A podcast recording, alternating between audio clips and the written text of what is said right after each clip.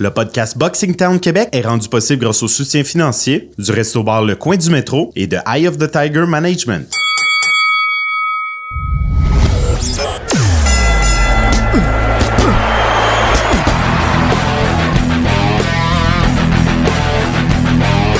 Vous écoutez le podcast Boxing Town Québec.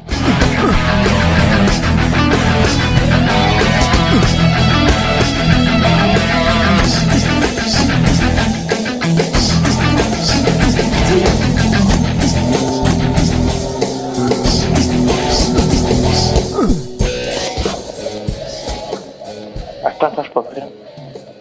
Salut tout le monde, c'est le retour du podcast Boxing Town Québec. Quelle semaine avons-nous connu dans le monde de la boxe? Quelle fin de semaine également, le combat de la décennie. Salut Laurent. Salut Vincent, je suis encore sous les émotions. Quelle performance des deux boxeurs. Steve le Dragon Claguette, qui vient en jouer encore une fois dans la cour des Québécois, contre Mathieu Germain, qui a été époustouflant, qui, selon plusieurs experts, selon plusieurs boxeurs, anciens boxeurs, avait la victoire contre Steve Claggett. C'est pas ça qui est arrivé. Combat nul, mais les amateurs ont été gagnants. Les amateurs qui ont regardé le combat, les amateurs qui étaient sur place. C'était impressionnant de voir la rapidité, l'agilité, le courage des deux boxeurs. Quelle guerre! Eh, c'est bien dit ça, hein? le combat finit nul pour les boxeurs, mais tout le monde dans la foule et sur Punching Grace était gagnant. Euh, je vous avais parlé du combat de l'année. Ben j'ai eu raison. Je pense pas qu'il y a aucun combat qui va accoter ça. Euh, qu'est-ce que qu'est-ce que moi j'ai trouvé le plus impressionnant, c'est de voir Steve Claggett qui ne s'assisait même pas entre les rondes. Et quand on entendait la cloche, il partait littéralement à course pour être sûr que le ronde dure bien trois minutes et pas deux minutes cinquante-sept. Lui, son plan, c'était de mettre une pression sans arrêt. Euh, plusieurs personnes qui ont réécouté le combat ont peut-être l'impression que Mathieu Germain aurait dû l'emporter parce qu'il il est plus précis, il touche plus souvent la cible, mais il faut quand même donner à Claguette que il met beaucoup de pression. C'est lui qui est le plus agressif des deux.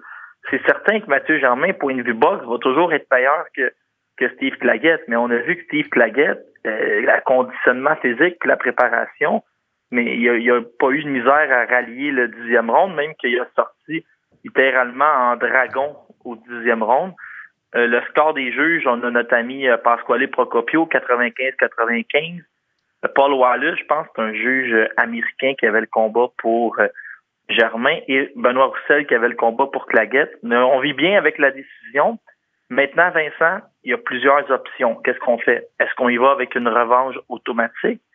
Parce qu'affronter Steve Claggett, c'est drainant un peu. euh, ça te brûle beaucoup d'énergie. Puis à long terme, il peut peut-être y avoir des conséquences à être impliqué dans trop de guerres. On veut jamais que notre boxeur soit impliqué dans trop de guerres.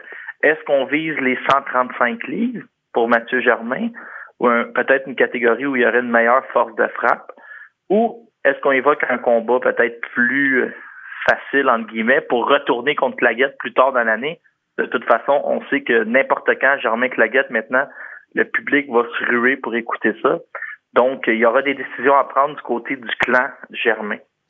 J'aimerais revoir ce combat, Laurent. J'aimerais revoir au moins une autre performance entre les deux dans les euh, prochaines, dans les prochaines semaines, dans les prochains mois.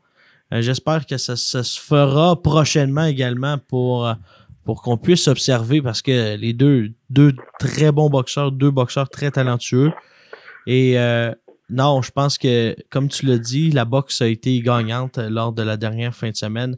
Euh, quelle performance également de Sadridine Akhmedov, de Kim Clavel, de également, il y en a un que je sais pas ce qui se passe, je sais pas qu'est-ce qu'il y a dans l'eau à Saint-Hyacinthe, là. Mais Raphaël Courchaine, une guerre, a été même coupé à un moment donné. Ben oui, hein, il s'est fait, euh, s'est fait arranger le portrait, mais c'est c'est le genre de combat où l'expérience rentre à toute vitesse. Au premier round, euh, il est un peu hors d'équilibre, mais l'adversaire réussit un one-two punch, une combinaison 1-2. Donc, euh, l'arbitre est obligé de donner un compte euh, de un compte à Raphaël Courchen. Fait en partant, il y a un rond de 18 contre un adversaire quand même qui a 12 combats, qui est un bon adversaire. Donc, il a vécu un peu d'avoir à revenir de l'arrière, plus avoir à, vivre avec tout le sang qu'il avait euh, accumulé au visage. C'est vraiment un combat où Raphaël Courchen grandit. Pour euh, ce qui est du reste de la sous-carte, euh, Kim Clavel qui a été impressionnante également? Oui, Kim Clavel qui a été très impressionnante à chaque combat à sa milliard.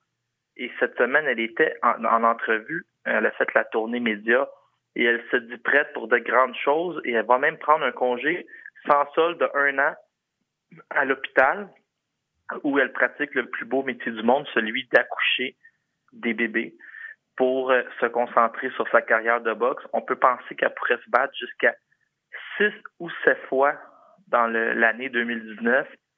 Donc, Kim Clavel, euh, tout va très bien pour elle. Sadridine Akhmedov contre Abraham Juarez, une victoire, met la main sur le titre de la WBC jeunesse. Oui, c'est le plus jeune boxeur kazan à mettre la main sur un titre de champion du monde. Ça, c'est toujours. Euh, tu sais, c'est pas.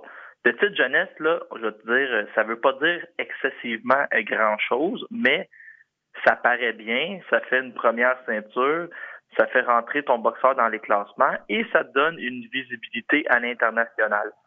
C'est surtout euh, ce dernier point qui est intéressant. C'est sûr que es, pour le promoteur, il est obligé de débourser quelques dollars pour que la ceinture soit en jeu, mais en échange, tu obtiens de la visibilité sur un boxeur qui, présentement, fait parler de lui à travers le monde. Arslanbek Makhmoudov. Est-ce que tu as peur autant que alors, tu peur autant que moi quand tu le vois arriver vers le ring? Ah, j'ai peur. Ça, c'est sûr. Oui, il me fait peur. Puis, je suis allé proche de lui, tu sais, juste vérifier. Puis, euh, ouais, c'est impressionnant. Il est vraiment grand. Euh, on, a, tantôt, on a une invité spéciale. On va pas tout de suite vous le dévoiler. Mais je sais pas ce qui est arrivé. Il était tellement euphorique après la victoire de son protégé qu'il s'est offert pour affronter euh, Arslanbek Makoudov à son prochain combat. Mais il est revenu euh, sur sa décision depuis. J'espère parce que ça peut faire mal. Il est énervé, là. Jason Bergman, qui en, a, qui en a eu pour son argent, qui a dit également à Régent Tremblay que c'était sûrement le gars qui, frappait le plus fort qu'il avait affronté. Ouais. Il a dit, c'est sûr que son jeu de pied n'est pas au niveau de Deontay Wilder. Il c'est certain qu'il frappe beaucoup plus large, là. C'est pas des, des, directs à la Deontay, mais il dit euh, c'est pas le jab de Deontay Wilder qui est très précis, mais il dit ça n'a aucun bon sens sa force de frappe. Il dit m'a frappé plus fort que Wilder me frappe euh, à l'entraînement. As-tu l'impression que sais, au début de Bogdan Dinou avec Stéphane Larouche, on avait cette impression-là que personne ne pouvait l'arrêter. Ben, Joel Big Baby Miller avait d'autres plans. Ouais, mais C'est-tu un, feu Tu penses que ça peut être un feu de paille? C'est-tu un vrai, là? C'est la ben, question. Il, écoute, il semble être un vrai, mais tu as raison que des fois, après cinq ou six combats, on, on peut s'emballer un peu vite. Je me rappelle que oui, Bogdan, il, il a liquidé beaucoup de, boxeurs. Je pense que, euh, si je me rappelle bien, quatre combats sur cinq, euh, surtout chez eux en Roumanie, il avait ramassé beaucoup de KO, puis on, on s'énervait un peu, mais rappelle-toi sa performance contre euh, Big Miller, dans les premiers ronds, moi j'y ai cru un petit peu. Ah Mais euh, je sais pas, une grosse expérience amateur. C'est un gars qui a peut-être plus le. Tu sais, Bogdan Dinu, il est pas très pesant, là, même s'il a les mains très vives. Peut-être un gars qui, qui a le physique pour matcher le physique d'un, Joshua qui se promène à 255 livres de muscle. Est-ce que ça va passer ou casser rendu à ce niveau-là? Je ne sais pas. Mais en attendant, je pense qu'on va avoir beaucoup de fun. Euh, dans le cheminement. De toute façon, avant qu'il soit sur le ring en championnat du monde, on peut parler de 18, 19 ou 20 combats minimum. Fait que, en attendant, on va triper on va le regarder euh, assommer tout le monde qui, qui vont nous amener jusqu'à attendre qu'il nous trouve un boxeur qui va faire des rondes avec lui, mais je pense que c'est pas fait encore. Vincent Thibault ajoute une huitième victoire à son dossier et Kimi Savoie également. Lui, c'est une deuxième victoire chez les professionnels. Mais Laurent, ce qu'on retient, c'est. Mais je sais pas si on le, vraiment s'en est rendu compte, mais euh, j'ai vu ça sur le Nouvelliste. Eye of the Tiger qui. Euh, c'est-à-dire qu'il porte plainte, mais porte le dossier de François Pratt en appel. On veut euh, faire changer la décision. Ben oui, j'étais. J'ai pas trop. j'étais surpris, puis en même temps, je vais vous dire, je connais pas les règlements sur le bout de mes doigts, mais tu sais, Sergio Silva, c'est seulement comme ça, il tentait pas de boxer, c'est pitché tête première, il a fendu euh, François Pratt, le combat est arrêté, ça fait un combat nul. Une nul, ça souille quand même une fiche, tu sais. Dans un moment donné, tu te souviens plus, euh, te souviens plus pourquoi le Pratt a une nulle sur sa fiche, puis tu penses juste qu'il a fait une nulle. Des boxeurs préfèrent garder leur fiche complètement intacte. Puis là, il doit avoir, euh, je sais pas trop c'est quoi le règlement. C'est un peu étrange, tu sais, rappelle-toi, les débuts pro de bâtir Bayev ont eu ah, lieu mais là, on parle d'un gars qui, est, qui, qui est fendu, là. Oui, mais tu sais, Bâtir avait, il s'était brisé une jambe, il était revenu, il s'était fait arrêter. Le combat est devenu un no contest. Après ça, il a pitché son adversaire au sol. Je pense, je me rappelle plus, je pense que c'était à l'Olympia. L'adversaire s'est brisé une jambe en tombant. C'était Rudy Hernandez, ma mémoire est bonne. Le combat a été déclaré no contest. Fait que là, ici, on arrive avec une tête première, puis là, c'est une nulle. Je sais pas trop c'est quoi les règlements, mais on va suivre ça, puis on va on en saura plus bientôt. On va revenir sur euh, le, combat de Lexud Mathieu un peu plus tard lors du euh, podcast, Laurent, lorsqu'on va recevoir quelqu'un d'impliqué directement dans le combat. On, vous en dira un peu plus dans, les prochaines minutes. Mais combat du week-end, Keith Thurman. Oui, Keith Thurman qui faisait son retour après une longue période d'inactivité. Quoi, 23, 24 mois? Oui, mais il avait été blessé. Hein? Tu les gens, je sais pas si tu t'en rappelles, il y a des gens qui mettaient en doute sa blessure, puis là, il avait mis une photo de, je pense que c'était une déchirure à son biceps, c'était pas chic. Il a abandonné un titre, ils en ont donné, je pense, un autre euh, intérimaire en attendant. La, la WBA, c'est toujours un peu compliqué. Puis là, il a affronté euh, José Lito Lopez. C'est même fait brasser dans le combat. Euh, les scores représentent pas vraiment ce qui est arrivé. sais, le score le plus ça semblait un combat, mettons, 117, 111 à peu près. Il y a un juge qui a sorti un combat nul, nous a, nous a surpris un peu. Euh, il y avait il avait encore ses jambes, les déplacements étaient là, mais il semblait peut-être un peu rouillé. Après le combat, il a lancé un défi à Manny Pacquiao.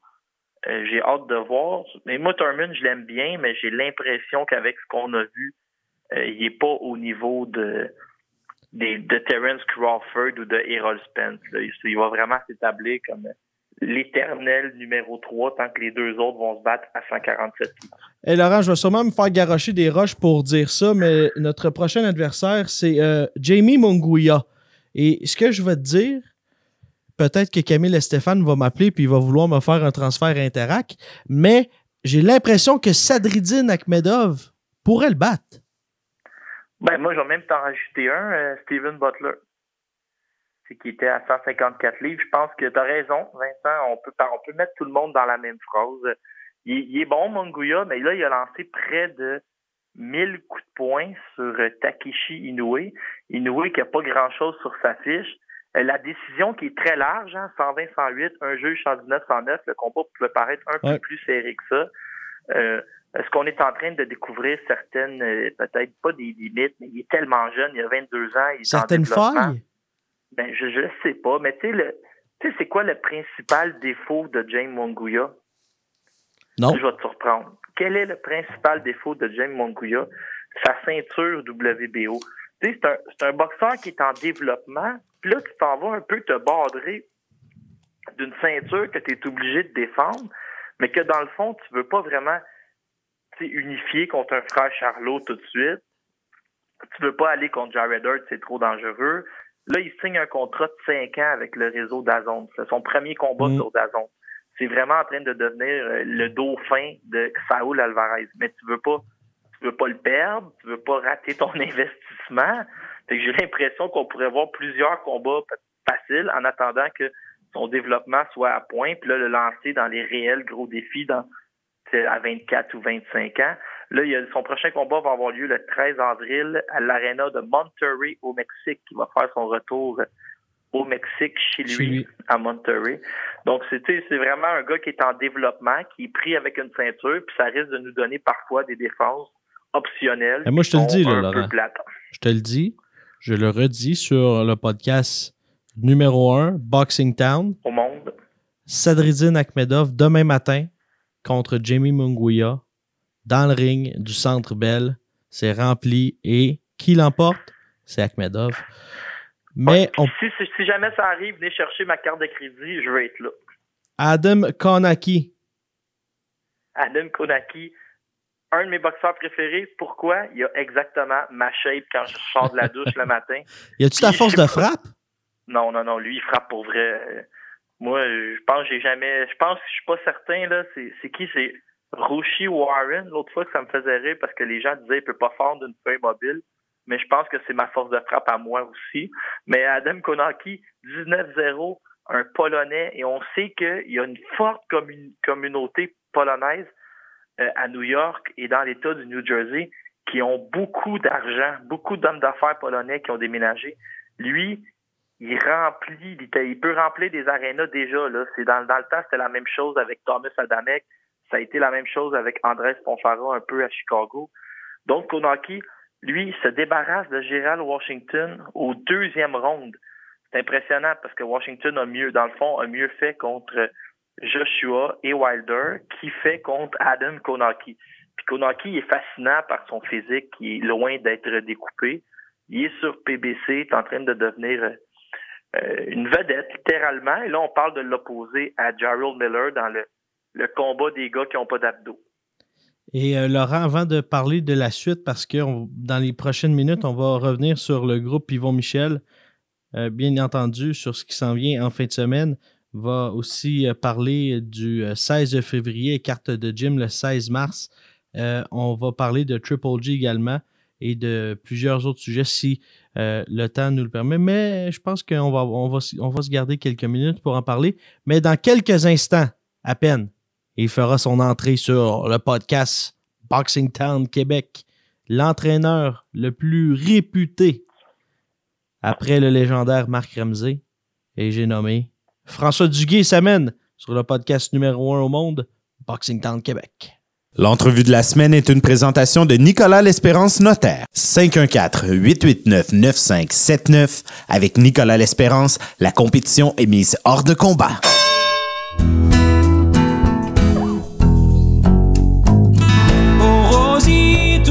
Blanc, tes yeux m'éclairent. De t'avoir eu un instant, j'étais tellement fier. Tout ce qu'il me reste à présent, l'envie de tout foutre en l'air. Et de recommencer la nuit. Rosie.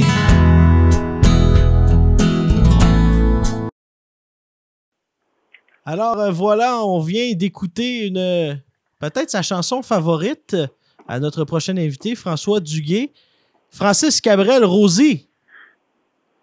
Ah ben oui, Colin, ça me fait, ça, ça me fait passer des, des beaux petits souvenirs, même avec ma, ma, ma femme. On a fait, on a fait nos recherches. On dira pas quel juge nous a dit que c'était ta chanson favorite. François Duguay, salut. Salut. Euh, si on revient sur euh, le combat d'en fin de semaine, combat de Lexon Mathieu, comment as-tu euh, perçu ses débuts chez les professionnels? Ben écoute, j'ai réécouté le 43 secondes en boucle peut-être 25 fois. Euh, je, suis je suis très content de qu'est-ce que j'ai vu en général. Euh, parce que les choses que j'ai les choses qu'on a vues, c'est des choses qu'on avait préparées. Euh, par contre, à quelques détails près là, que, que ça s'est pas passé comme comme je voulais, mais euh, si on voudrait donner une note sur 10, je donnerais 8. Puis parce que je sais que même si ça n'a pas été long, euh, il y a place à une amélioration, il y a toujours place à amélioration. Ça n'a pas duré vraiment longtemps, mais par contre, quand on a vu que quand on a vu que le Mexicain il était pas très rési- résistant là, après la première main gauche, et aussi après la première main droite, ce que fait son Denis Savard, le 360 sur lui-même. T'sais, on a vu qu'il était pas très résistant, fait que j'étais bien content que Lexon ne fasse pas traîner ça trop longtemps parce que on aurait plus mal paru que d'autres choses. J'ai euh, oublié de présenter, de, de demander à Laurent, parce que Laurent, il fait toujours des recherches chaque semaine. C'est c'est le recherchiste euh, en or de Boxing Town.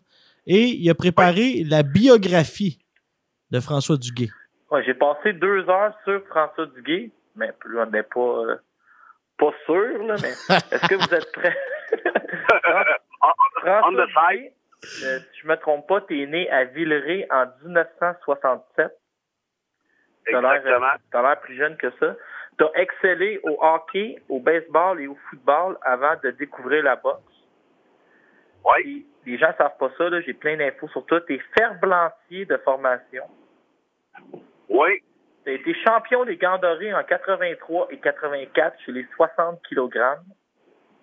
Oui. Donc, un poids que tu ne pèses plus euh, récemment. Alors, Hey, je, vais te, je vais te dire, ça fait quasiment 100 livres de ça. oui, oui, quasiment. À l'âge de 25 ans, en 1992, tu deviens l'entraîneur-chef du club de boxe de Drummondville. En 99, tu renoues avec Stéphane Larouche et tu offres ton aide à Ab Pervin, la légende vivante. C'est toi qui... re- Un de tes faits d'armes, c'est d'avoir embarqué Eric Lucas sur tes épaules quand il devient champion du monde.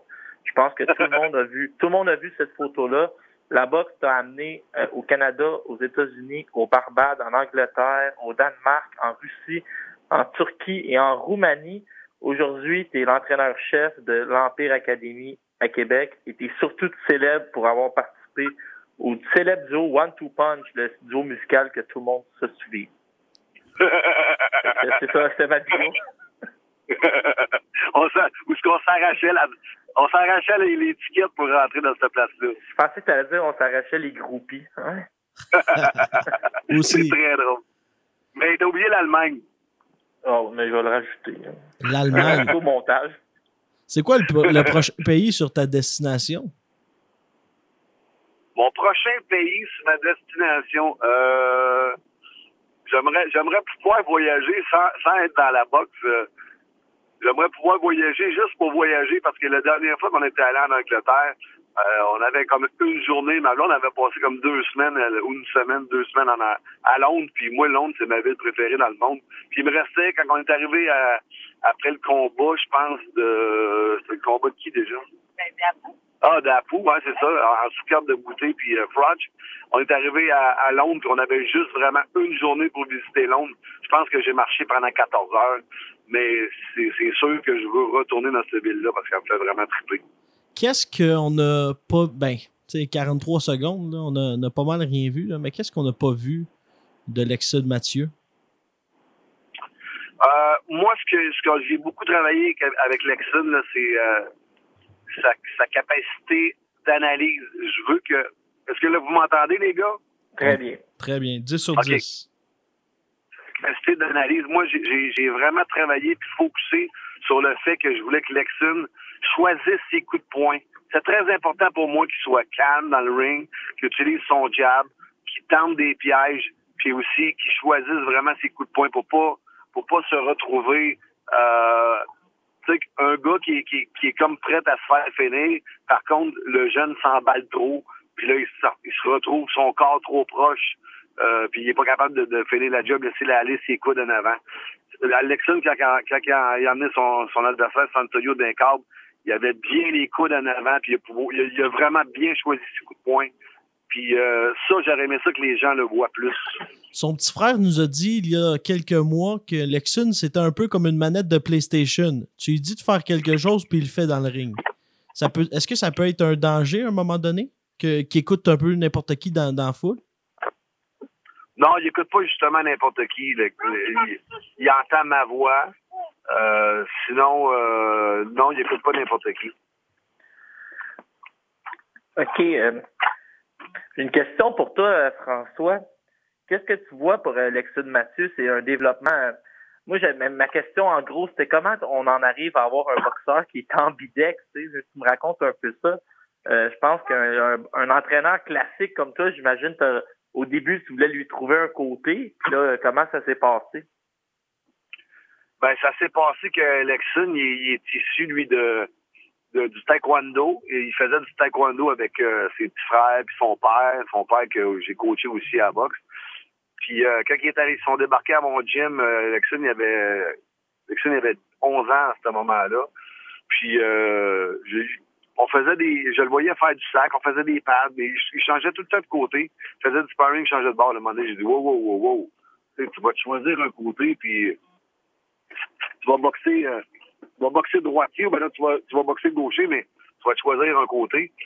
Fait que euh, finalement, tu sais, euh, parce que j'avais comme les oreilles, j'avais les, les, les, les oreillettes un peu fermées, là. Fait que j'ai. Ça, les oreillettes qu'on dit? Bon, Les. Les- Non, les œillères. Les oreillettes, c'est pour les oreilles. J'avais comme, j'avais comme les œillères un peu fermées, puis à un moment donné, il a fait son premier combat avec moi, puis pendant le combat, il tournait droitier, gaucher, droitier, gaucher. Mais la façon qu'il faisait, il était toujours, il le faisait pas parce qu'il était mal pris. Il le faisait dans un mouvement défensif. Puis à partir du moment où il changeait de côté, il était tout de suite en attaque de l'autre côté. Fait que, tu sais, ça le rendait dangereux des deux côtés. Fait que, après ce combat-là, j'ai dit, OK, c'est beau, mon homme, à partir d'aujourd'hui, on va pratiquer gaucher-droitier, autant droitier, autant gaucher. Puis euh, j'ai une autre question. Pendant qu'on t'a avec nous, là, un boxeur de 19 ans, comment tu vois ça? Tu as des, des projets, mais les projets, j'imagine, c'est à moyen ou long terme. Là, tu vas vouloir lui donner euh, beaucoup d'expérience, lui présenter des gauchers, lui présenter des boxeurs plus coriaces. Euh, comment tu vois ça? Il y a pas, j'imagine, il- t'as pas des visées tout de suite euh, de classement ou rien. On va prendre notre temps avec euh, Lexon. Exactement, exactement. Écoute, moi, ce que je veux, là, ce qui est très important, c'est toujours la, le, le risque récompense. OK? Euh, le prochain combat de Lexon, ça va être le 16 mars qui s'en vient. Euh, on va déjà faire trois adversaires. Je regarde l'affiche, je regarde contre qui que les gars sont battus, puis je regarde aussi la façon que les gars boxent aussi, parce que j'ai j'ai un gars qui, c'est comme mon pocheur de vidéos, là, lui, il me trouve tout le temps des, euh, il, me dé- il me décortique des vidéos pas mal. Tout, ben, pas pas qu'il me décortique, c'est moi qui les décortique, mais il, il me trouve des vidéos pas mal. Il me trouve des vidéos, puis moi j'étudie, puis à partir du moment où je dis OK, ce gars-là, il va m'emmener euh, à telle place parce que son style, il est comme ça. Il va me permettre, il va le, le prochain adversaire que j'ai choisi va, va me permettre, il est plus résistant que l'autre. Il va permettre à Alexon de, de, de montrer plus son talent. Puis la récompense, est, la récompense, euh, quand on parle de colonne victoire-défaite, euh, elle, elle va être pas mal euh, plus positive que négative. Donc, à partir de là, le risque récompense est très, très bien choisi pour Lexon. OK, j'ai une dernière question dans ma longue liste. Tu as Sébastien Bouchard, qui est aussi un de tes boxeurs, qui maintenant va pouvoir s'entraîner euh, à temps plein. Le contrat a été euh, fait différemment. Euh, Qu'est-ce que tu penses que ça va nous amener un nouveau Sébastien Bouchard? As-tu l'impression que maintenant, son potentiel, le plafond est un peu peut-être remonté maintenant qu'il va devenir un boxeur à temps plein? Ben, c'est sûr que ça va nous aider. La, la, la chose qui va nous aider le plus, présentement, Sébastien est blessé à l'épaule. Euh, ça donne comme à partir du moment où on avait une belle fenêtre d'opportunité pour lui. Par contre, en étant blessé comme ça, euh, on aurait peut-être eu le temps un petit peu de se préparer, mais pas assez. Mais là, finalement, la blessure n'est pas revenue comme du monde, puis euh, je vais pas l'envoyer dans un combat euh, en étant en étant pas à 100% parce qu'on arrive justement à la fenêtre d'opportunité où ce qui va pouvoir rentrer dans les classements mondiaux. Sébastien, c'est un gars qui s'est toujours entraîné comme un malade. Il travaille à peu près en moyenne. Il a travaillé dans les 15 euh, dernières années en moyenne. euh, ben, je dis les 15, c'est plus que ça parce que c'est un gars qui été élevé sur une ferme. Donc, de se lever à 4 heures du matin, euh, c'est pas quelque chose qui le dérange. Fait qu'il vient s'entraîner le matin. Il y avait une préparation physique avec Jonathan euh, Desluard, notre préparateur physique pour Sébastien. Euh, à 6 heures du matin, ils sont là pour après ça aller travailler à 8 heures, pour après ça finir de travailler à 4h30, pour après ça venir s'entraîner à 5h30 au gym. Fait que ce régime de vie-là que tu fais pendant 10 ans, 12 ans, 15 ans, c'est sûr qu'à un moment donné, ça rattrape ton corps. Je pense que c'est ça qui est arrivé pour la blessure à Sébastien. Maintenant, qu'il puisse, qu'il puisse avoir le temps de récupérer de ça pour qu'on parte sur des bases où que quand il va s'entraîner, il va s'entraîner d'une façon optimale, où va, son corps va être beaucoup moins exploité. Je pense que la boxe, ça va leur poser plus que d'autres choses. Est-ce qu'il y a une Ouais. perle rare à ton gym que un, un prochain champion, mis à part les, les Lexun Mathieu, Sébastien Bouchard, est-ce qu'il y a une perle rare qui euh, se cache à l'Empire Academy? Euh, des perles rares, tu sais, des talents super naturels, euh, on a, ça n'arrive pas souvent. Mais par contre, je sais que j'ai des gars qui ont le potentiel euh, cérébral, d'intelligence, puis euh, qui ont les capacités physiques de pouvoir se développer. Euh, exemple, Sébastien Bouchard, c'est pas le gars qui est le plus athlétique sur la planète. Quand il est arrivé à notre gym au début, là, quand, quand il est arrivé à Québec avec moi en 2005, je pense, il pesait 203 livres. euh, euh, il avait le, cœur gros comme la planète. puis il avait l'intelli- il avait une intelligence incroyable. C'est ça qui l'a amené euh, dans la boxe professionnelle, puis d'avoir une fiche quand même très intéressante. Sébastien, il n'a jamais eu vraiment de combat très, très facile, mais il a toujours performé. Mais il l'a fait avec son intelligence. Mais j'ai quelques boxeurs comme ça qui vont être capables éventuellement de, de suivre les traces de Sébastien Bouchard. C'est pas des talents naturels, par contre, c'est des travaillants puis des gars intelligents. On sait que tu as un parti pris pour euh, l'avoir accueilli à ton gym il y a de ça quelques années. Sergei Kovalev contre Leider Alvarez. Qui l'emporte? Bon, écoute, euh, moi, là, le premier combat, là, euh, j'avais ce que j'avais pensé, puis ce que j'avais parlé à mes boys autour, la stratégie était la même, la même stratégie que Marc Ramsey a eu, la façon que je voyais les choses. Par contre, le, le, le- la clutch, là, où ce que, ce que Marc a lâché à la clutch, au six- entre le 6 et le 7, où ce que Alvarez s'est présenté, moi, j'avais collé ce, ce clutch-là au 9e. Je pensais qu'au 9e round, il allait faire la job. Puis il a déclenché au 7e, puis là, ça a fonctionné à merveille pour Eleder. Maintenant, parce que l'avantage psychologique, parce que Al- Al- Alvarez a l'avantage psychologique, parce que euh, Kovalev, dans ses derniers combats, il a connu la défaite. Quand tu connais la défaite, euh, quand tu connais la défaite, qui était champion du monde, puis tu commences à connaître la défaite, puis tu as de la misère à t'ajuster, il y a quelque chose qui se passe dans le cerveau d'un boxeur. Euh, c'est une option qu'il n'y avait pas avant. L'option que perdre, finalement, ça l'arrive. C'est pas que c'est pas grave. Oui, c'est grave. Mais cette option-là, Kovalev, il l'a. C'est comme quand tu fais poser le cruise control sur ton char, un coup tu l'as, tu peux pas l'enlever. Cette option-là de perdre, je pense que Kovalev a fait partie de son ADN maintenant. Puis je pense que Alvarez va déclencher plus au troisième ou au quatrième dans ce combat-là. En terminant, François, j'ai une petite question. Un boxeur qui euh, passe, chez- qui Hey, boxe? Je parle du trop, moi, là? C'est correct? non, ben, on veut te garder encore. J'ai une question personnelle pour toi. Euh, un boxeur Oui. se des modèles, mais des Ali, les Sugar Ray, les euh, Floyd Mayweather, les Canelo, euh, un entraîneur, sur qui c'est quoi c'est ton modèle? Sur qui tu te bases un peu pour, pour bâtir tes, tes techniques d'entraînement? Euh, écoute, sur tous les entraîneurs, moi, euh, j'ai été chanceux dans, j'ai été chanceux dans, dans ma vie de me promener un peu partout. Puis j'ai toujours eu, euh, je, je l'ai pas eu avec Lexon au début, mais j'ai toujours eu les yeux ouverts. J'ai toujours dit qu'à partir du moment où ce que j'allais dire que je connaissais tout à la boxe, je connaissais rien. Fait que dans cette optique-là, je connais encore rien. Donc, à chaque fois que j'ai l'occasion de croiser un entraîneur, euh, n'importe où sur la planète ou ben non, même au Québec, euh, je, je- je prends je prends les choses qui m'intéressent. Je vais te donner un exemple. Euh, on est allé faire une formation là, pour euh, la première étoile AIBA.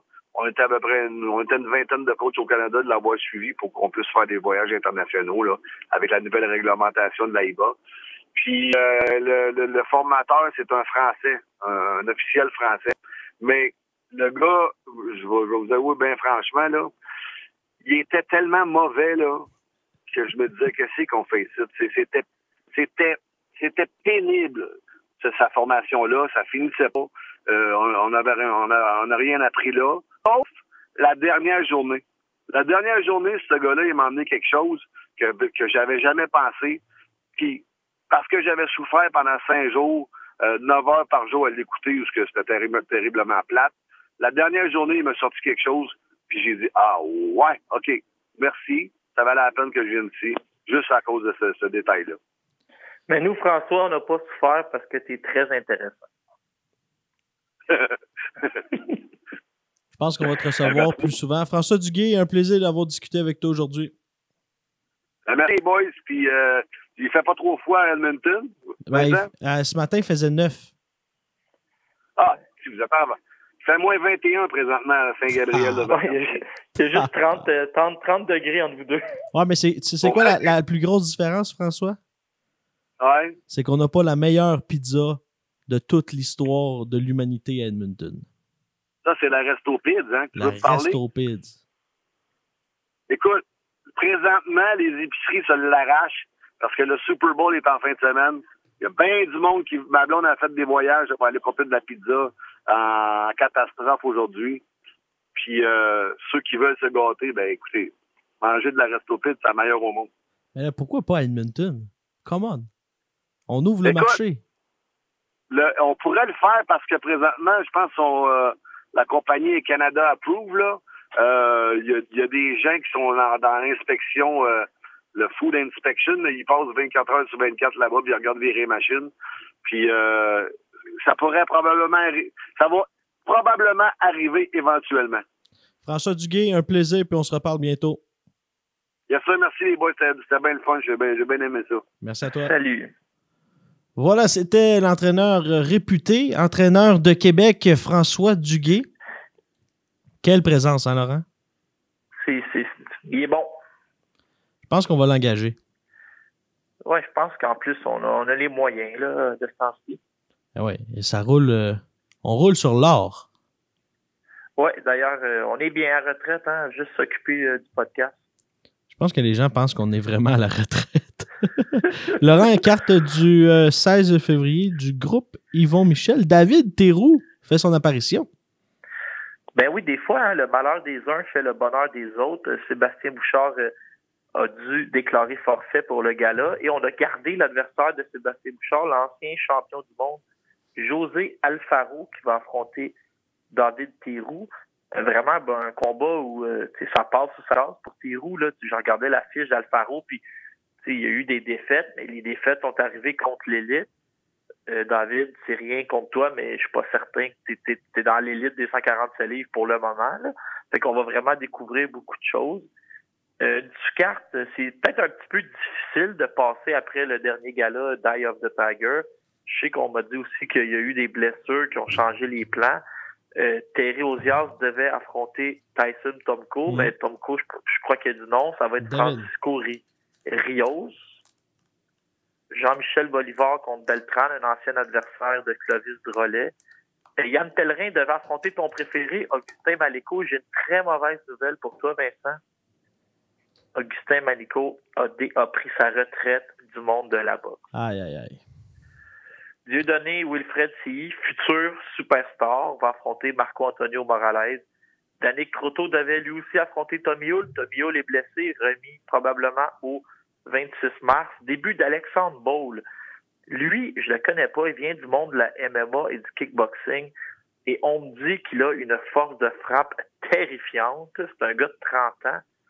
On va lui donner sa chance. Et Simon-Pierre Had, un boxeur de la un boxeur français qui réside en Californie, que j'ai vu boxer à Cornwall, qui arrive avec une équipe comme s'il était millionnaire. C'est un ancien mannequin. Je sais pas, il sort d'où. Il va affronter Fernando Galvan, qu'on a vu aussi au Québec.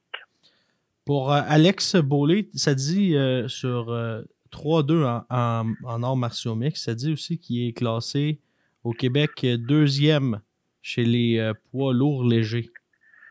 Donc, je sais pas à quel point c'est. euh, faut prendre Et il ça a au fait du sérieux. kickboxing. Donc, près d'être un, un ami de Yann Pellerin. Oui, ça semble avoir une filière euh, de MMA qui fait des petits tours en boxe. Ben là, on a les euh, Kazakhs, la filière Kazakh, puis là, on a la filière des arts martiaux. Ouais, ouais. Ok, rien à voir. Le 16 mars, Laurent, grosse carte de boxe? Ouais, le 16 mars, il n'y a pas eu d'annonce officielle, mais là, si tu me connais, je suis toujours en train de fouiller les Twitter puis les Facebook de tout le monde. Et j'ai vu passer une réponse du groupe Eye of the Tiger à un citoyen qui les interpellait. Et ils ont annoncé leur prochaine carte le 16 mars. Si tu fouilles les médias sociaux, Steven Butler est à l'entraînement pour un combat en mars. Batir a dit qu'elle allait se battre en mars. Il y a eu des confirmations que Simon Kane allait aussi se battre en mars. Artem Oganesian serait impliqué dans un combat d'envergure. On peut penser que tous ceux qui ont gagné au casino rapidement, qu'on pense à Kim Clavel ou Lexine Mathieu ou Arslanbek Makoudov, pourraient être du gala aussi. Euh, plusieurs rumeurs comme euh, La Place Belle. Il y a une rumeur d'un show à Québec. Il y a aussi une rumeur à la Cage au Sport de Boucherville pour avoir euh, des clubs shows. Je sais pas si c'est déjà à la Cage au Sport de Boucherville. C'est quasiment aussi grand que le Centre Bell. C'est vraiment impressionnant. Il y avait eu l'entraînement public de Pascal Kovalev. Il y avait mis un ring dans un coin, puis je pense qu'on pouvait encore être 600-700 autour du ring, puis on dérangeait pas les gens qui mangeaient à l'autre bout de, le- la cage au sport. Vraiment impressionnant. Donc, euh, OTM nous prépare quelque chose de gros euh, le 16 mars. Les nouvelles devraient sortir bientôt. C'est euh, surveiller le sujet de la semaine, Laurent. Bien évidemment, c'est le combat d'Elader Alvarez en combat de championnat du monde contre Sergei Kovalev. Oui, Vincent, euh, je suis un peu, euh, je suis un peu, je suis un peu assommé. Euh, je suis un peu, j'ai de la misère à faire mes prédictions. Tu vois là, déjà là, je vais pas bien. Le combat s'en vient, tu sais. Puis plus le combat approche, plus qu'on est dans les prédictions, plus qu'on est dans les analyses. J'ai vraiment hâte que ça commence. Euh, Hilander Alvarez, on le sait, a battu Sergei Kovalev par euh, TKO au, au septième round. Il l'a envoyé au tapis trois fois. Sergei Kovalev, un type qu'on dit brisé, un ancien champion unifié qui là, il a trois défaites à ses cinq derniers combats, trois nouveaux entraîneurs. Il est rendu avec Mm. James Buddy Maggard qui va être intronisé comme boxeur toutefois au temple de la renommée en juin prochain. Un- comme boxeur, il y a eu une fiche de 73 victoires, 6 défaites et une nulle. 48 victoires par KO, pris sa retraite en 98. Et euh, il a été, son premier boxeur, c'est Byron Mitchell qui a amené en championnat du monde. Euh, Kovalev, lui, il dit pourquoi il avait besoin de James Buddy Maggard, c'est pas nécessairement pour la pour la boxe. C'est un peu étrange. Il dit lui, il était tout le temps en surentraînement. C'est un gars qui s'entraînait trop. Puis dans le fond, il avait besoin de quelqu'un pour le ralentir. Et ça, c'est la job de James Buddy Maggard de ralentir Kovalev à l'entraînement. Kovalev, ben, on le connaît. Hein, il a un très bon jab, très forte main arrière. Peut-être pas le meilleur pour boxer. D'après moi, c'est pas juste à l'entraînement qu'il a besoin de ralentir. On l'a vu sur TMZ Ah, cette semaine. ouais, ouais. Quelle histoire avec cette. c'est- euh, C'est pas beau ça, hein, puis ça risque de le. Ça risque un peu peut-être de le perturber à la veille du combat. Mais tu sais, Kovalev, c'est le gros jab, la grosse main droite, pas très bon pour, pour boxer de reculons. Euh, il est un petit peu. euh, il a de la misère à se défendre contre les coups au corps aussi. Pas très fort en contre, euh, corps à corps. Elander Alvarez, mais lui, c'est le jab, c'est le fait que tu sais, il est devenu on dirait qu'il est plus gros que jamais chez les 175. Il est fort physiquement. Euh, Il s'impose sur le ring. On l'a vu quand Marc Ramsey a dit arrête de reculer, était arrêté de reculer, puis il répondait un peu coup sur coup à Kovalev, ça l'a surpris, puis il l'a arrêté. Euh, les, parieurs, les parieurs ont un combat quand même assez serré. hmm. Et tu sais, la, la grosse histoire derrière ce combat-là, c'est est-ce que le premier combat était un accident ou pas? Parce qu'aux États-Unis, trompe-toi pas, au Québec, on est content, puis on prévoyait la victoire des. Aux États-Unis, c'est le upset de l'année, puis pour beaucoup de monde, c'est seulement un accident, puis Kovalev va reprendre sa place samedi soir. C'est certainement pas Mais- ça que Elander Alvarez veut. Mon analyse du combat et de la situation, Laurent, je t'amènerai sur le face-à-face de cet après-midi. J'en ai encore la chair de poule, j'ai encore peur. As-tu vu les yeux d'Elader Alvarez? C'est Ah, il fait incroyable. peur, hein? Ah! Il a l'air d'un type assez motivé, euh, merci. Je sais pas si tu as entendu, les gens ont dit, quand tu regardais Kovalev Oh. ce face à face-là, tes yeux étaient terrifiants. À quoi tu pensais? Et Alvarez, il a dit, je le voyais tomber encore. Ouais. Aïe, aïe, aïe. Puis tu regardes les yeux de Sergei Kovalev, compare les yeux de Kovalev dans ses derniers combats, dans les face-à-face, et on dirait qu'il n'y a plus d'homme. Il n'y a plus d'âme également dans ce désir de vaincre-là. J'ai l'impression qu'il n'est plus là. Non, mais ah, j'ai hâte. J'ai hâte au combat, puis il arrive ce moment-là où j'ai quasiment de la misère à dormir parce que je me fais des, des scénarios dans ma tête. Pour ceux que souvent on reçoit euh, une trentaine de messages, c'est à quelle heure? C'est vers euh, c'est vers minuit. Et TSN cette semaine avait annoncé qu'il présentait le combat, je crois, mais c'est une erreur. Là. Le combat est sur ESPN Plus. Selon moi, on peut pas prendre ESPN au Canada. Non. Je pense qu'il va falloir payer Ben regarde, sur pay-per-view. Le Et conseil? Dans le fond, ça, ça vaut pay-per-view. le conseil, c'est simple. Si vous êtes euh, minimalement habile avec la technologie, avec les médias sociaux, avec les applications, peu importe, euh, j'ai un, un ami, pour ne pas le nommer, Jérôme, qui, euh, lui, se télécharge un VPN aux- avec une adresse IP aux États-Unis. On a-tu le droit de dire ça en nom? Je sais pas. Ouais. On est sur un podcast, Laurent. Téléchargez-vous un VPN, puis je dis pas de, de pirater ou quoi que ce soit, mais avec le VPN, tu vas chercher l'application. Tu vas chercher l'application euh, ESPN+. That's it. Ou déménager aux États-Unis entre-temps. Ça peut être une autre solution. Ou Mais- se rendre à, Fris- à Frisco, Texas. Si vous êtes dans la région de Montréal, le 10 719 rue La Jeunesse, où Non, ça, Costa Ananostopoulos vous reçoit avec son plus beau sourire. Mais là, je sais pas s'il va être souriant comme Alvarez parce que les mondes vont partir. Ben oui, Alvarez il est en, il est en mission. Mais écoute, j'ai vraiment hâte. hein. J'ai, j'ai tellement de questions à propos du duel que je vais avoir toutes mes réponses. Donc, euh, le temps est venu et on fera toute l'analyse euh, du combat la semaine prochaine. On aura euh, peut-être quelques surprises aussi pour vous. On va essayer de. Pas facile par les temps qui courent, hein, Laurent? Non, non. Les temps sont durs.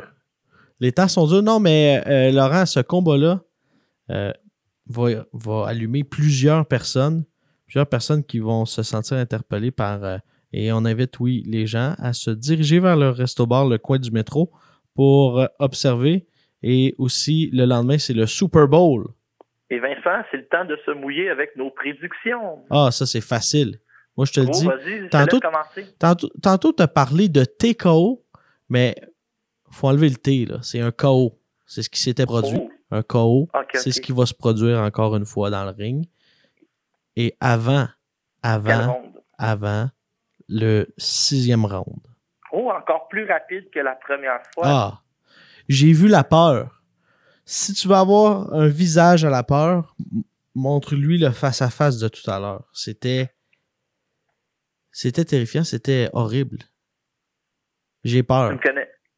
Tu me connais, moi, je me casse jamais le bicycle Non, avec tu y vas pas avec la décision. Ça, ça va être encore plus compliqué.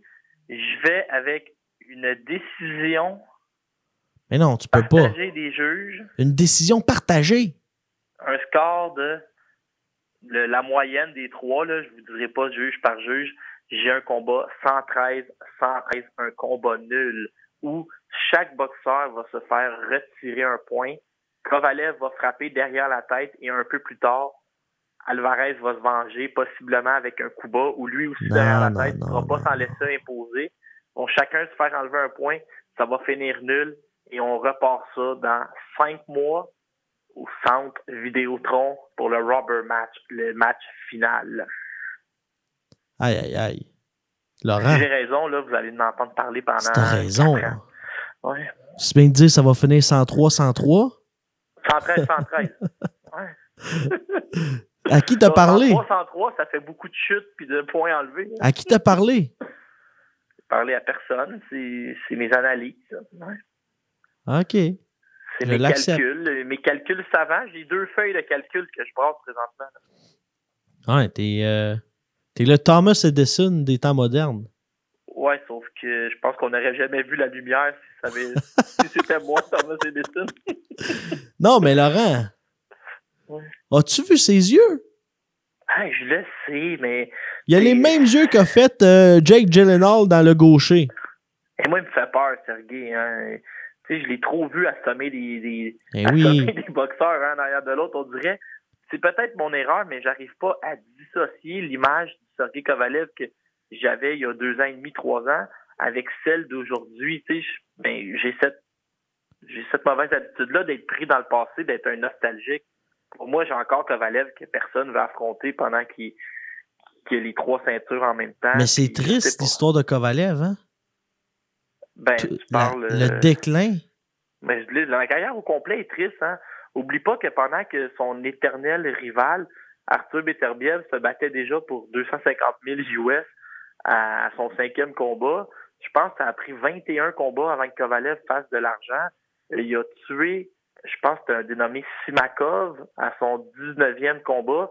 Il a donné les deux bourses suivantes à la famille parce qu'il se sentait très mal. Euh, il, il s'est battu pour 125 000 US contre Bernard Hopkins dans un combat de triple unification. C'est un gars qui euh, Ah ouais, n'a pas d'allure. euh, pas fait énormément d'argent pour euh, un gars qui a, été, qui a été a détenu trois ceintures en même temps. Puis a été reconnu peut-être comme le boxeur le plus dangereux pendant deux ou trois ans. Donc, notez ça. 113-113, c'est ce que Laurent dit. J'ai dit Ouais. avant la sixième reprise, ce sera une victoire par knockout. Un knockout terrifiant. Candidat pour le KO de l'année va regagner encore une fois le KO de l'année. Oh! Eh, nous autres, on règle ça vite, hein? Le combat de l'année, le 26, puis le KO de l'année. là. Ben, ça sert plus à rien, là. Faites plus de gala. C'est fini. On finit. L'année est finie, mais mais gardez vos, votre argent pour 2020. euh, message au promoteur. OK. Recrue de l'année, Lexon Mathieu. On arrête. Ouais. C'est c'est terminé. Le round de l'année, bon, on verra. Il restera tout bien. Juste- Battez-vous juste pour un round. Ça va être fini. Euh, Triple G sur Dazone? Triple G aurait reçu deux offres. Ça, c'est une offre de 45 millions de Dazone où le deuxième combat euh, ce serait la revanche contre euh, Saúl Alvarez. Il aurait aussi reçu une autre offre moins alléchante sur ESPN où la finale de tout ça serait un combat contre Charlot pour le titre de la WBC. On s'attend à ce que Triple G accepte le contrat de deux ans autour de 45 millions de Dazone qui nous mènera au combat numéro 3. Quelques sujets en terminant, Laurent? Sinon, il y a une coupe de petites nouvelles. Ivan Baranchik s'était retiré du tournoi où il devait affronter Josh Taylor, mais Mm. ce matin, il est réapparu dans le tournoi. Je sais pas, ils ont peut-être trouvé de l'argent en attendant. Il va y avoir un show le 23 février, Brandon Rios contre Humberto Soto. Euh, et, euh, Oscar Rivas est rentré dans la plupart des top 10 des sites spécialisés. Ça donne rien dans les classements, mais ça va suivre. Euh, George Grove a pris sa retraite. Je sais pas si tu as vu ça. Il dit euh, Ah je ouais. prends ma retraite. La au guerre. revoir. Et Carl Froch, c'est qu'on continuait à, à marteler sur lui en disant il n'y a pas personne qui va s'ennuyer de toi. Euh, André Ward a dit voir, voir que tu as 40 ans puis tu fais encore des pauses de même, t'as pas t'as aucune classe, puis il a ramené ça à lui en rappelant qu'il l'avait battu puis que Froch avait jamais voulu l'affronter deux fois. Fait que Froch a modéré ses propos puis il a dit ben merci Georges, on a quand même rempli le Wembley Stadium euh, grâce à toi, tu sais, ça me prenait un adversaire. Fait que tout ça, euh, c'est des belles petites histoires de taquinerie entre les deux boxeurs. Ah, mais Jack des fois, ça, ça dépasse les bornes. Ouais, c'est ça, c'est pas chic. Le gars prend sa retraite, euh, laisse-lui un peu. Ouais. Il y a Oscar Valdez qui va affronter Carmine Tomassone, l'aspirant numéro 14 en sous-carte de Elander Alvarez. On avait aussi Jack Kulki qui va affronter Sergei Derevianchenko pour le titre d'aspirant obligatoire. Abner Marais s'est blessé, sera remplacé par Hugo Ruiz pour affronter Gervonta le Tank Davis le 9 février prochain. Et de plus en plus de rumeurs que notre ami Alexander Vosdik ferait sa première défense contre le boxeur africain Doudou Ngumbu qui devait affronter Arthur Beterbiev à Chicago, mais je crois que son visa de travail n'avait pas fonctionné. Et euh, dernière petite rumeur avant d'arrêter tout, ça, Arthur Beterbiev euh, pourrait affronter Sullivan Barrera au mois de mars. Ça reste à suivre euh, sur la scène nationale, dans le monde de la boxe, Laurent? Euh, quelques nouvelles également sur. euh, J'ai discuté tout à l'heure avec Mélanie Lubovac, la promotrice de Adam Braidwood, qui m'a confirmé qu'Adam Braidwood, l'entraîneur de Braidwood, a décidé qu'il ne voulait pas prendre le combat contre Stan Cermak, donc combat annulé. Et pour l'instant, il n'y a pas de Adam Braidwood qui sera sur la carte du euh, mois de mars à Edmonton au centre de convention. Euh, elle me dit également qu'on va pouvoir voir un gars qu'à Montréal, on a connu, Osé Jesus de Machias, qui a signé justement un, contrat de promotion, qui avait battu la Frenière euh, au Québec. Mais il va faire ses euh, débuts à Edmonton. Également, Stan Cermak va être sur la carte et Rick Taylor, qu'on a vu contre François Pratt, sera sur cette carte. Les frères euh, Santoro, les neveux de Mike Bossy et euh, un Ukrainien du nom de Alexander quelque chose. Euh, un gars qui n'a pas le background euh, des USIC puis euh, tout- toute cette gang-là, là. mais bon, ça on, on verra bien ce que ça va donner. Nous, on se reparle la semaine prochaine, Laurent, en espérant que tu t'es trompé cette semaine. Ouais, mais je me trompe souvent, fait que, que pas trop avec ça. Salut! Salut Vincent.